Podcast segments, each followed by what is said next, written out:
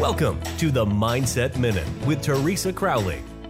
A short, focused conversation about staying emotionally and physically happy and healthy. Now, here is Teresa. Thank you for joining me on the Mindset Minute. Today, it's all about day by day. Now, when in doubt, take the next small step. Many people don't move forward at all, and then they're missing out on so much of life because of fear. I've often said that life's too short to be crabby, and it's also too short not to enjoy. You can save for the good things, and then you can enjoy them. What you really can't take are the possessions with you. So enjoy what you have.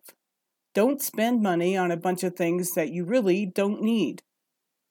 Life is not fair, but what it is, up to you to make it very good. That is a Mindset Minute today. I want to thank you all for joining me.